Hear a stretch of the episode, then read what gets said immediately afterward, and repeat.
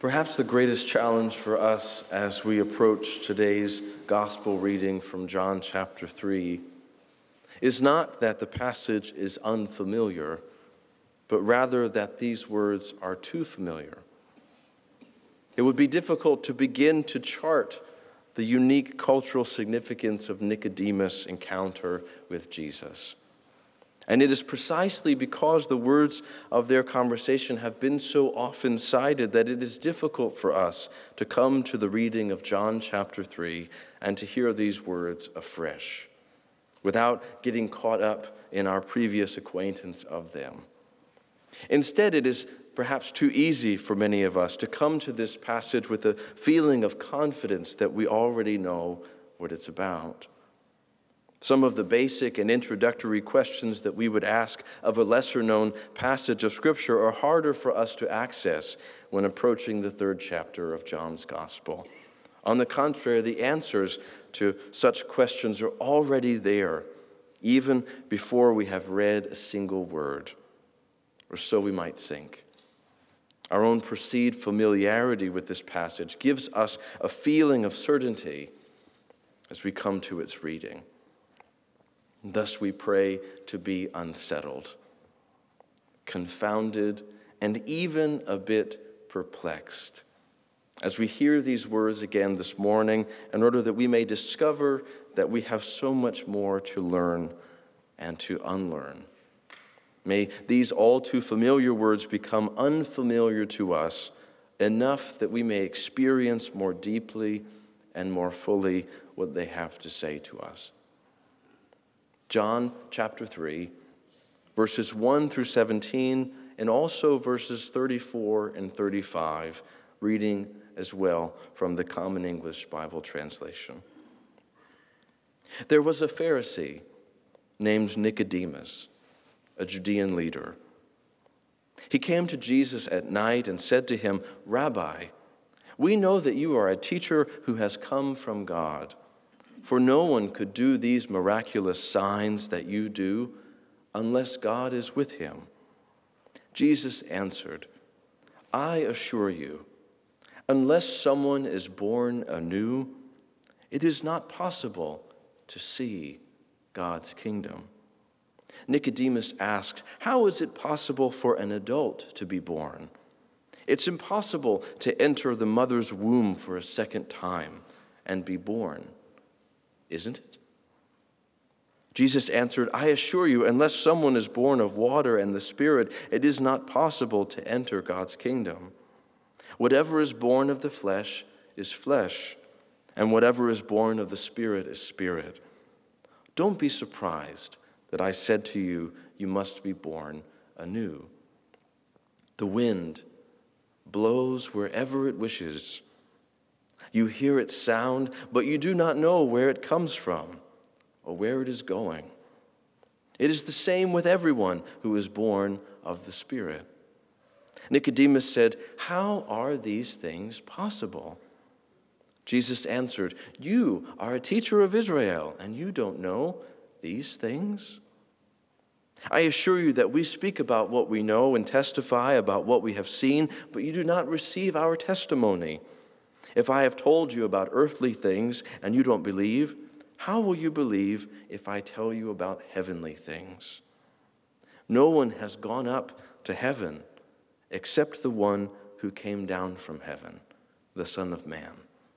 Just as Moses lifted up the snake in the wilderness, so must the Son of Man be lifted up, so that everyone who believes in him will have eternal life. God so loved the world that he gave his only Son, so that everyone who believes in him won't perish, but will have eternal life. God did not send his Son into the world to judge the world, but that the world might be saved through him.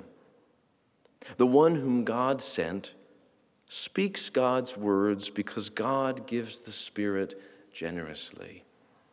The Father loves the Son and gives everything into his hands. Let us pray.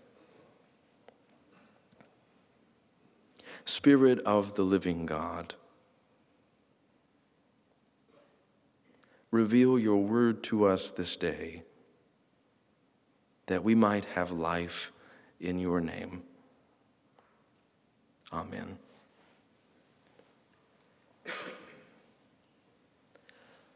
Nicodemus. Nicodemus.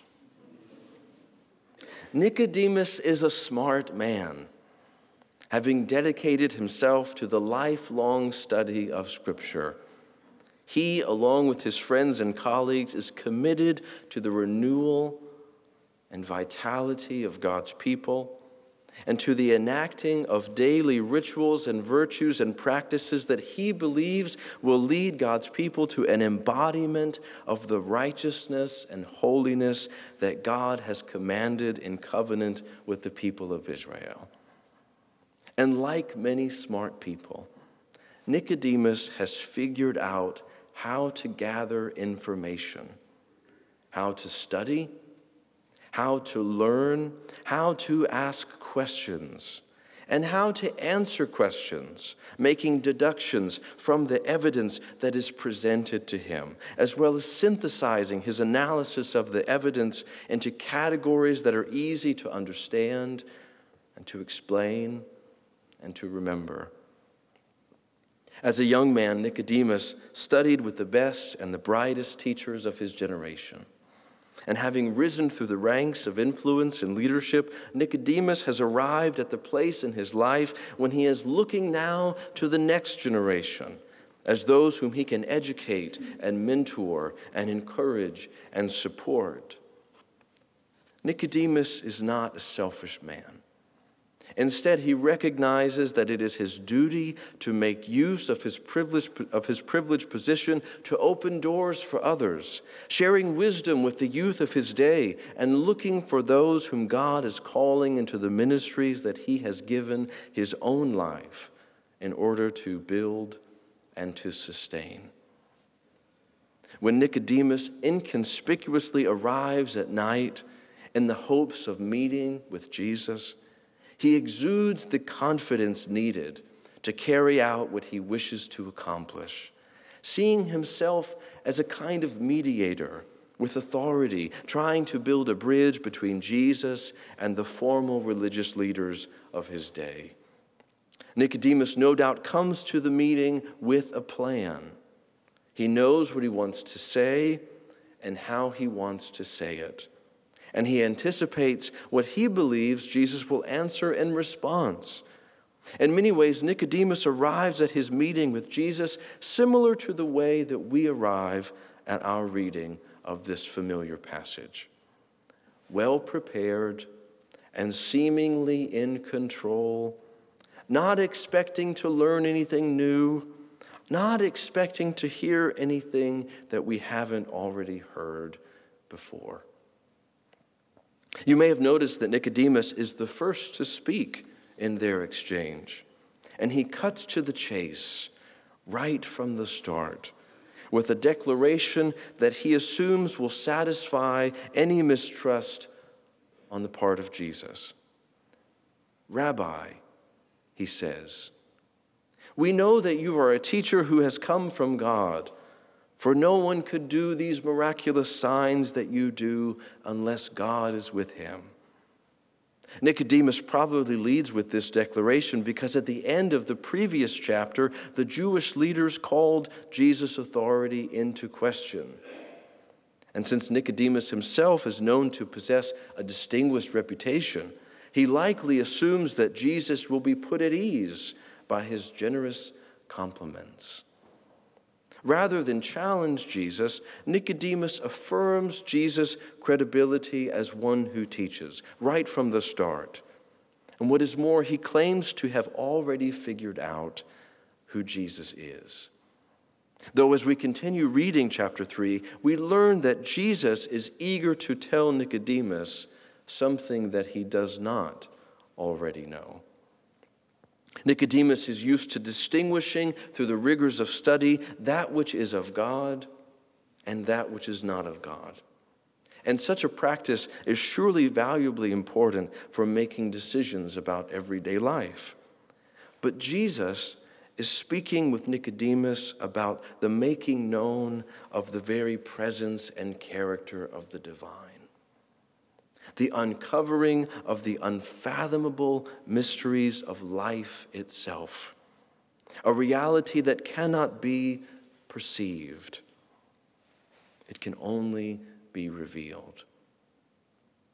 We cannot come to know God unless God is first willing to be made known. Jesus' message to Nicodemus is that God is filled with an exceeding desire to make God's self known. And that is why Jesus tells Nicodemus a story. And this is the story. I bet you know it.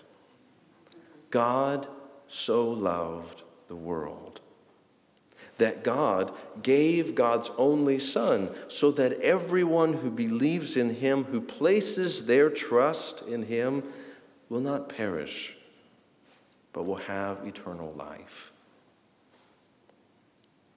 God loves. God gives. And by this loving and giving, there is a new beginning.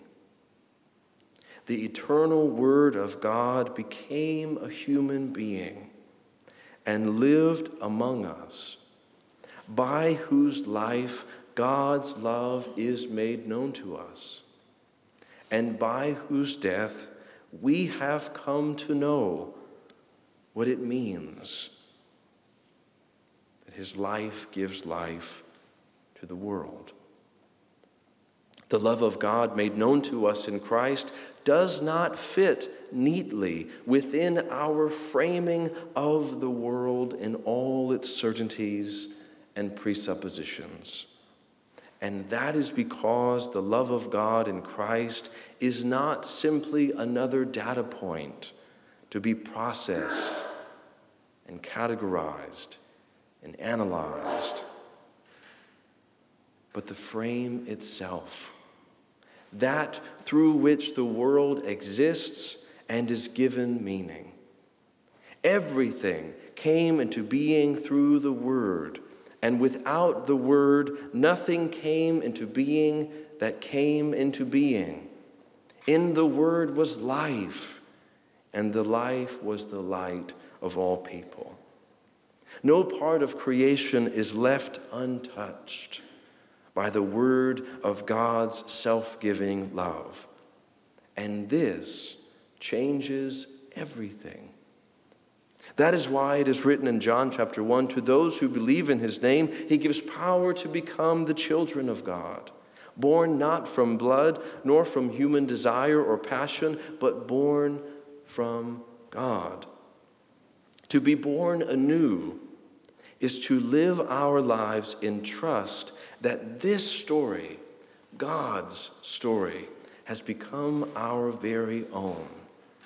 Not because we have somehow figured it out, but because the God who loves the world has sought and found us.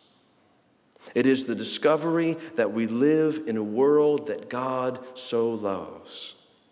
And it is trust in the sufficiency of this love that enables us to live in a world that has already been redeemed.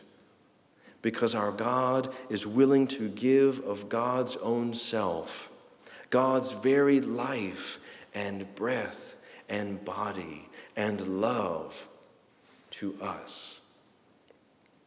The love of God made known to us in Christ is not merely an event but rather the fulfillment of the world that God so loves. The world has been created and is given meaning through this love. And love is the meaning of our lives because love is both the person and the purpose for which our God has created us. To live a life in trust that God so loved the world and Jesus Christ is to live with an ever deepening conviction that God is constantly reaching out in our direction. The wind of the Spirit is always blowing somewhere, instilling love inside of the intricacies of every life and holding the whole of creation together, not banishing any of God's creatures into obscurity or lessening the value of any one of them or us for the sake of another. And if we are willing, God's love, as the ground of our being and life together, grows in us daily and stretches us to cultivate the practices of unity and togetherness, whereby we learn to treat one another with reverence, nurturing the bonds of interdependence and community. And since we each live and rely upon the same love, it is also given that we would become as signs of love for one another, living reminders of the fullness of life each of us has received as a gift. Nicodemus is mystified by Jesus' insistence that he be born anew Although it is no surprise because to be born anew is a way of starting life all over again. It is a new beginning, one that cannot be deduced by our learning or achieved by our successes. To be born anew is something that we are incapable of making happen by ourselves. It is a gift of the Spirit, Jesus says much like the wind that we can feel upon our faces. It comes and goes. And though we cannot often see it, it is still that we can sense and we can remember that we have been in the presence of the divine. Why is this important? It is important because it reveals for Nicodemus that his own desire for the things of God go beyond what he already knows of God. Nicodemus is accustomed to building new knowledge on top of what he already understands. But Jesus' words to him uncover the possibility that God is capable of acting upon his life in ways that he cannot so easily anticipate and predict, in ways that he has never sensed or experienced before. Because salvation is not the embracing of God, it is the awareness that God in Christ is embracing us. It is the awareness that God in Christ is embracing you. As we continue in this season of Lent, let us not be afraid to express the desire to grow in the awareness and trust that God's love, made known to us in Jesus, is bigger and deeper and more beautiful and precious than we have experienced before. Let us be willing to express our longing for the maturing of God's faithful love in us, letting go not only of our past mistakes, but also of our past assurances, our pretensions, and achievements. Let there be nothing to come between a genuine desire to grow in trust toward God's love for the world. In order that our lives and decisions and relationships with one another would more fully reflect the sufficiency of divine love toward us all. And when we are stuck, we sometimes are stuck or feeling lost where there is hurt or despair, or where there is hardness of heart, may God's love in us, beyond our knowing, beyond our ability, create the space, however small it may be, to begin again. In the name of Jesus. Amen.